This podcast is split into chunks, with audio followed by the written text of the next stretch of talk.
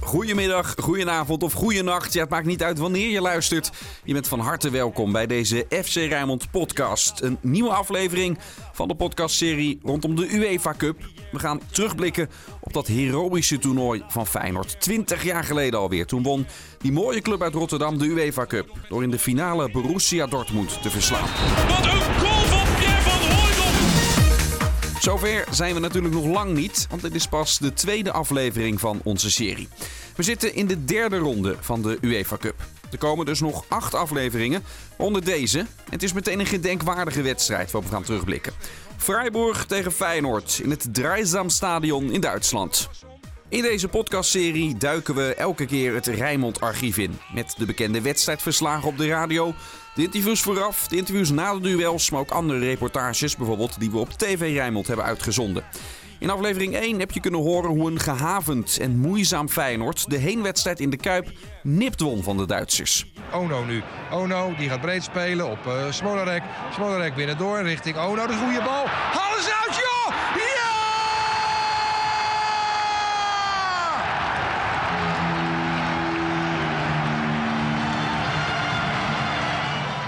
Door dit late doelpunt van Shinji Ono wipte Feyenoord alsnog met 1-0 over Freiburg heen. Maar gemakkelijk ging het dus niet in die koude kuip. Hoe dan ook, Feyenoord heeft wat het wil. De 0 en een overwinning voor de return in Duitsland.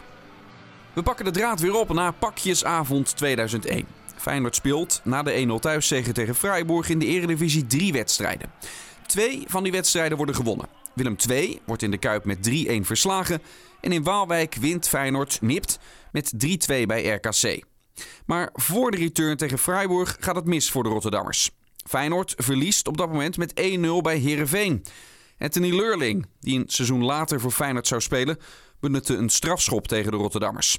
En het was duur puntenverlies voor Feyenoord. De mannen van trainer Bert van Marwijk doen op dat moment nog volop mee om de landstitel. Maar Feyenoord heeft niet de tijd om al te lang te treuren. Er wacht een pittige wedstrijd in het Dreisam-stadion bij SC Freiburg. Hoewel, de Duitsers zijn allerminst in vorm de laatste weken. Freiburg heeft, inclusief de uitwedstrijd bij Feyenoord, al zes wedstrijden op rij niet gewonnen. Met als dramatisch dieptepunt de pijnlijke bekeruitschakeling bij Darmstad 98. Een ploeg toen de tijd uit de Regionalliga. Freiburg kende ook geen fijne generale repetitie. Ze verloren in de Bundesliga voor het duel met Feyenoord met 3-0 van Kaiserslautern. Over vervallen clubs gesproken. Miroslav Klose scoorde toen trouwens twee keer tegen Freiburg. Kortom, Freiburg en Feyenoord hebben in de UEFA Cup wat goed te maken. Daar waar Feyenoord speelt, zijn ook supporters. Veel supporters, dat is niet veranderd. Ook in Duitsland kan Feyenoord rekenen op de trouwe steun van het legioen. Zo trekken zo'n duizend fans met een kaartje in het uitvak naar Freiburg. Waar toevallig ook een kerstmarkt is. Verslaggever Sinclair Bisschop peilde daar de sfeer, maar zag ook dat de Duitse politie op scherp stond op de komst van de Feyenoord supporters. Jongens, met de auto helemaal naar Freiburg. Wanneer zijn jullie aangekomen? Zojuist, uh, we zijn uh, vanmorgen vroeg zijn we vertrokken vanuit uh, het zuiden van het land en we zijn zojuist aangekomen en we zijn dus op zoek naar ons hotel. We blijven hier toch één nachtje slapen, want ja, terugrijden schiet er ook weer niet op. Hè. Even een hotelletje zoeken, even rust uitpakken, dan even de binnenstad in, gezellige sfeer proeven en dan naar de wedstrijd vanavond om 9 uur. Vooral wat uh, braadworsten en vooral Duits bier. ja, ik denk dat heel veel. Dan we op het laatst houden, ja. Braadworsten mogen ze houden.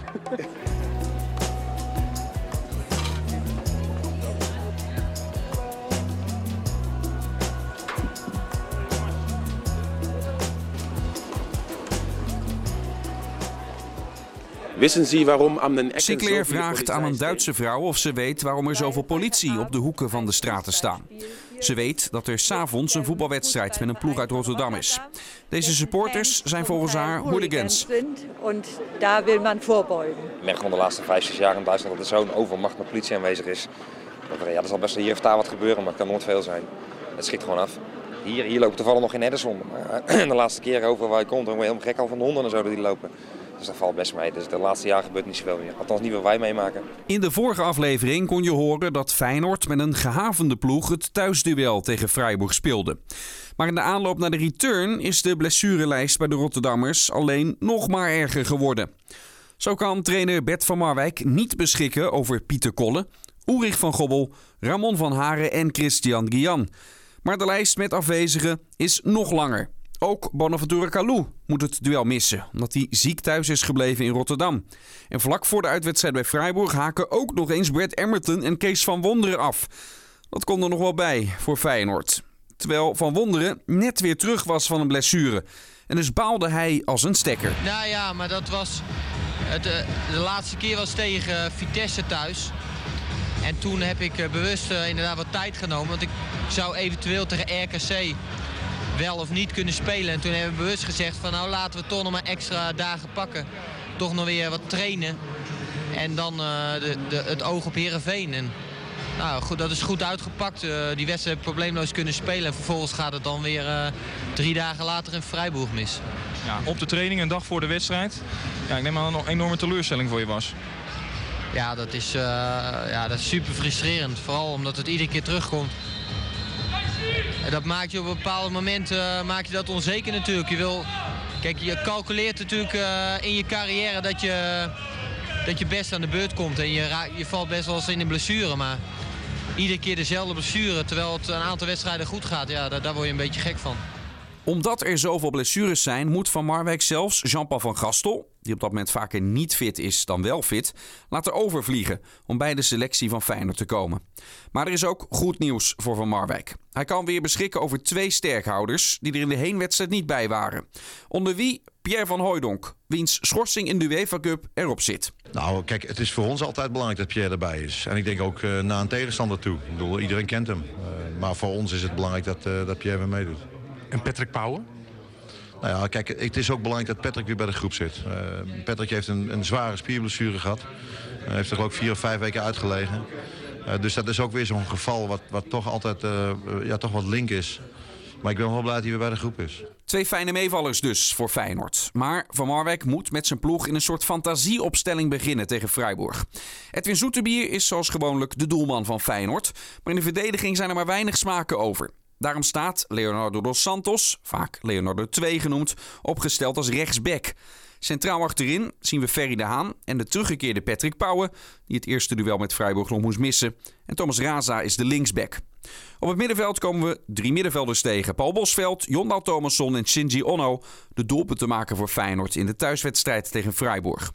In de aanval kan Van Marwijk weer beschikken over zijn sterspeler. Pierre van Hooijdonk. Hij miste met een schorsing de wedstrijd in de Kuip. Staat nu weer in de punt van de aanval. En om hem heen staan Ebby Smollerek en Johan Elmander. Bij Freiburg staat er trouwens een speler op het veld... wiens ploeg later in het seizoen ook in de UEFA Cup finale zou staan. Hmm, is dit opeens een voetbalquiz geworden? Nee, ik geef meteen het antwoord. Het gaat om Sebastian Keel. De middenvelder zou in de winterstop de overstap maken van Freiburg naar Dortmund. Maar omdat hij voor Freiburg al in de UEFA Cup uitkwam, mocht hij niet meer voor Dortmund in dat toernooi spelen. Goed, het is tijd om naar het Drijzamstadion te gaan. Een gehavend Feyenoord verdedigt een 1-0 voorsprong tegen Freiburg in de return van de derde ronde van de UEFA Cup. Het commentaar vanuit Duitsland wordt gegeven door Robert Anker. Het Drijzamstadion hier in Zuid-Duitsland is uitverkocht. Een kleine 25.000 mensen zijn aanwezig. Waaronder zo'n duizend supporters uit Rotterdam. Die achter een van de beide doelen in twee vakken zijn neergezet. En ook op andere plekken zie je toch nog wel de nodige Feyenoord-vlaggen wapperen. Zodat het uh, daaruit blijkt dat er mogelijk toch ook mensen op een andere manier dan de officiële manier aan kaarten zijn gekomen. Er is uh, afgetrapt. Vrijboerig zal in de beginfase de kat een beetje uit de boom willen kijken. Nu Vrijboerig wel in balbezit met Kil. Maar balverlies aan uh, Bosveld. Dan weer de overname van Vrijboerig. Via een knappe actie van uh, Boet. Boet aan de linkerkant van het veld. Dan met de bal naar Iashvili. Met de Haan voor zich. Nou, dan komt hij in de buurt van de achterlijn. Gaat hij langs de Haan in het 16 meter gebied. Iashvili met de voorzet. En dan staat daar niemand voor het doel om die bal in te tikken. En daar komt Feyenoord heel erg goed weg. Want het was een gevaarlijke actie van Iashvili. Die heel erg gemakkelijk langs Ferry de Haan ging. En vervolgens 2-3 mensen vrij zacht staan in het strafschopgebied. Maar die bal niet goed afgang, afgaf. En die bal die rolde tergend langzaam voorlangs het doel van Zoeterbier. En daar komt Feyenoord dus goed weg. Feyenoord dat nu achterin aan de bak moet. Met, uh, omdat uh, Boet er vandoor is. In het 16 meter gebied gaat hij langs één tegenstander. Nou, dan uh, kapt hij ook Smollerk uit bij de tweede paal. De kans. En daar is het doelpunt voor Vrijboerig. Het doelpunt is voor Vrijboerig omdat bij de tweede paal, ik dacht Jasvili volledig wordt vrijgelaten. En dat is een tegenvaller. Het is uh, Sebastian Keel die het uh, eerste doelpunt maakt. De man die er niet bij was. Ja, en dit is natuurlijk een enorme tegenvaller voor Feyenoord. De achterstand is er al na 20 minuten spelen. Sebastian Keel volledig vrijgelaten bij de tweede paal. En uh, van dichtbij weet hij Zoetebier te passeren. En zo staat het dus al snel 1-0 in het voordeel voor Sportclub Vrijburg. Aan de rechterkant was de goede voorbereidende actie van Hermel. En de voorzet, ja, Keel helemaal vrij. Spelers staan te kijken wie dekt wie. Het is in ieder geval niemand die iemand dekt. Omdat Elman er uh, bleef staan. Keel door kon lopen. En zo staat Vrijburg dus met 1-0 voor. En kunnen we hier helemaal opnieuw beginnen. En kan het wel eens een... Uh, heet avondje worden hier in het uh, Drijsamstadion. Ono naar Thomasson. Thomasson halverwege de helft van Vrijburg. Daar speelt hij de bal naar de rechterkant. Naar Leonardo dos Santos. Leonardo dan weer met uh, zo'n voorzet. Kan Van Hooijdonk de lucht weer in. Ja, de kopbal van Van Hooijdonk. En dat scheelt heel erg weinig. Die kopbal van Pierre van Hooijdonk, die denk ik maar een halve meter naast het doel van Golds gaat. Raza met de bal naar voren. Het gaat al uh, staan. Het is uh, van Hooijdonk die uh, wordt aangespeeld. En dan zijn dat de laatste balomwentelingen van de eerste helft van Vrijburg tegen Feyenoord. Een eerste helft die teleurstellend is verlopen voor de Rotterdammers. Een 1-0 achterstand is op dit moment een feit. Het doelpunt werd gescoord in de 20ste minuut door Sebastian Keel. En de tweede helft zal bijzonder, bijzonder spannend worden. Nu uh, een uh, overtreding van Bosveld op Randane. En de vrije trap is voor Vrijboerig op een meter of 20 van de achterlijn aan de linkerkant van het veld. En dan uh, gaan de Feyenoorders weer terug naar het eigen strafschopgebied. Van Hooijdonk heeft zich daar gemeld. Om mogelijk kopgevaar van de Duitsers de kop in te drukken. Die vrije trap die wordt genomen vanaf de linkerkant van het veld. Komt voor het doel waar de bal wordt doorgekopt. En dan wordt er een overtreding gemaakt. En krijgen we een penalty voor Vrijburg. Een overtreding wordt er gemaakt door Raza. En we krijgen een strafschop voor Vrijburg. Of is het Elmander die de overtreding maakt? Ik heb absoluut niet kunnen zien wat er gebeurde. Maar de bal gaat wel op de stip. En dat zou betekenen dat Vrijburg al vroeg in de tweede helft op 2-0 kan komen. Nu de herhaling. De bal komt voor. En Elmander die geeft daar een heel licht zetje aan Ramdane. En Trent Alange is resoluut. En geeft Vrijburg een penalty. Kobiashvili staat achter de bal. En hij kan 2-0 gaan scoren. De aanloop en hij scoort recht door het midden. Het is 2-0 voor Vrijburg in de beginfase van de tweede helft. En voltrekt zich hier dan een drama voor Feyenoord. Dat nu moet komen. Dat nu moet scoren. Het was een hele lichte overtreding van Elmander. Een licht duwtje in de rug van Ramdane. De penalty was daar. En Kobiashvili die scoort. Schiet de bal recht door het midden achter Zoetebier. En zo is Feyenoord op een 2-0 achterstand gekomen. En nu moeten de Rotterdammers scoren. Nu moet Feyenoord risico gaan nemen.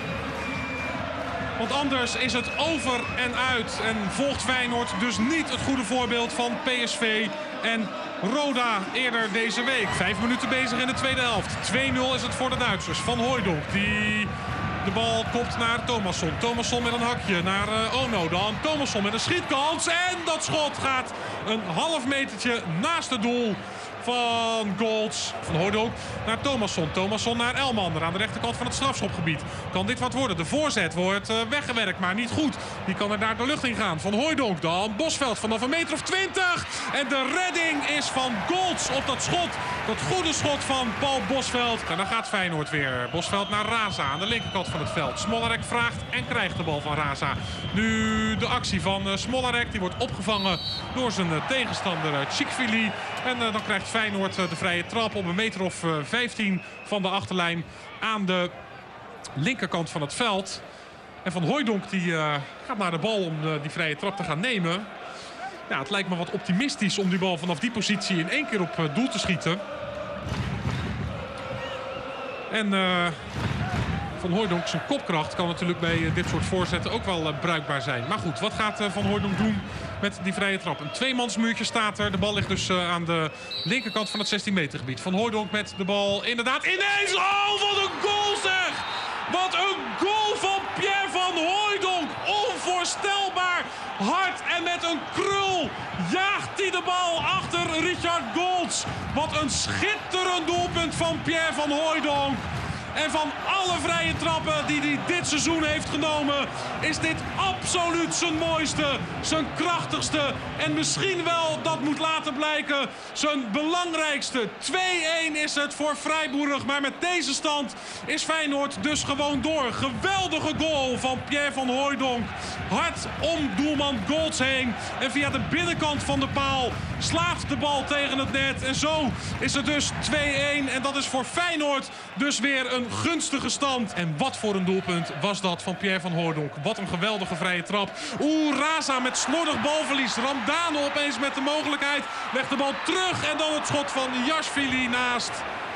Nou, Raza die uh, verontschuldigt zich... Uh, bij uh, al zijn medespelers. Want dat was werkelijk heel slordig bal, uh, balverlies van de Pol. Waardoor er opeens een uh, 3 tegen 2 situatie ontstond in het voordeel van Vrijburg. En Jasvili de bal gelukkig voor Feyenoord. Te gehaast, ver naschoot. Soeterbier nu met de doeltrap. Ja, ver naar voren. Op het hoofd van Van Hooydonk. Prima gedaan. Tussen twee verdedigers de bal naar Thomasson. De ruimte ligt bij Smolarek aan de rechterkant. De voorzet en de 2-2 is daar net niet van Elmander. Die de bal net voorlangs het doel van Golds glijdt. En zo blijft Feyenoord de gevaarlijkste ploeg. Feyenoord weer weg aan de rechterkant met Van Hooijdonk in de buurt van het 16 meter gebied. Die de bal voorgeeft. Thomasson die vrij staat, aanneemt op de borst. En dan wordt de bal uitverdedigd, niet goed uitverdedigd. Nou, Ono, wie gaat hem maken? Hij gaat erin, hij gaat erin. Het is 2 tegen 2. En dan is het volgens mij Leonardo nota bene die dit belangrijke doelpunt scoort. Ja hoor, Leonardo 1 in de armen van Leonardo 2. Vijf minuten voor tijd is het Leonardo die uh, het definitief binnenhaalt voor Feyenoord. Door 2 tegen 2 te scoren. Maar Feyenoord kan weer naar voren. Leonardo tikt door naar Van Hooijdonk. Van Hooijdonk kan Leonardo misschien weer bereiken. Nee, hij houdt de bal bij zich. En dat heeft alles te maken met het feit dat er een eind wordt gemaakt aan de wedstrijd. En na Roda PSV overwinteren ook de Rotterdammers. Freiburg Feyenoord 2-2. Feyenoord door naar de achtste finale. Het kostte Feyenoord veel moeite, maar Freiburg wordt in twee wedstrijden dus aan de kant gezet. We gaan maar eens terugblikken met Ferry de Haan en matchwinner Pierre van Hooijdonk. Eerst spreekt verslaggever Sinclair Boschop met de trainer van Feyenoord, Bert van Marwijk, die vooraf zo geplaagd werd met al die blessures bij Feyenoord. Ja, nou dat is uh, iets waar we wel mee hebben leren leven.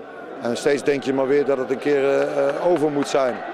Maar we, wil, we zijn met 20 man hierheen gegaan. Alleen vlak voordat we weggingen viel Kalou af, bed. En hier vallen er nog twee af. Dus heb ik nog van gasten moeten laten invliegen.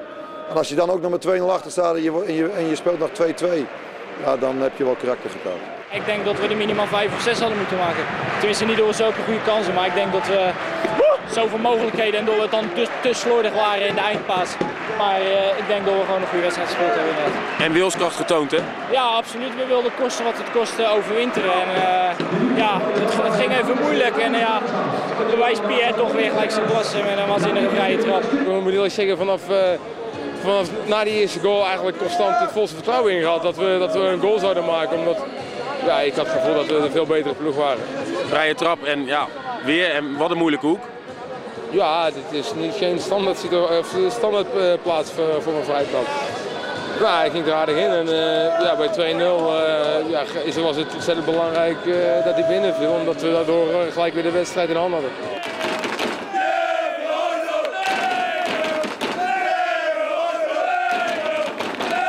Het Europese sprookje van Feyenoord en het legioen gaat dus verder. We pakken de draad van deze podcast UEFA Cup weer op in februari. Dus je zal even moeten wachten tot aflevering 3 van deze serie. Maar we beloven alvast dat we dan gaan terugblikken op het eerste duel van een mooi tweeluik. Feyenoord tegen een Nederlands getint Glasgow Rangers. Dit was aflevering 2 van onze speciale UEFA Cup reeks van podcast Feyenoord.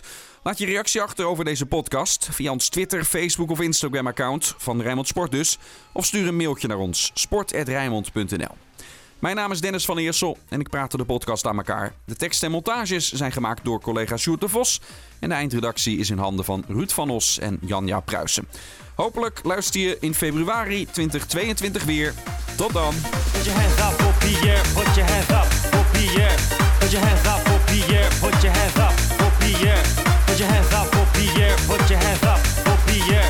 Put your hands up for Pierre. Put your hands up for Pierre.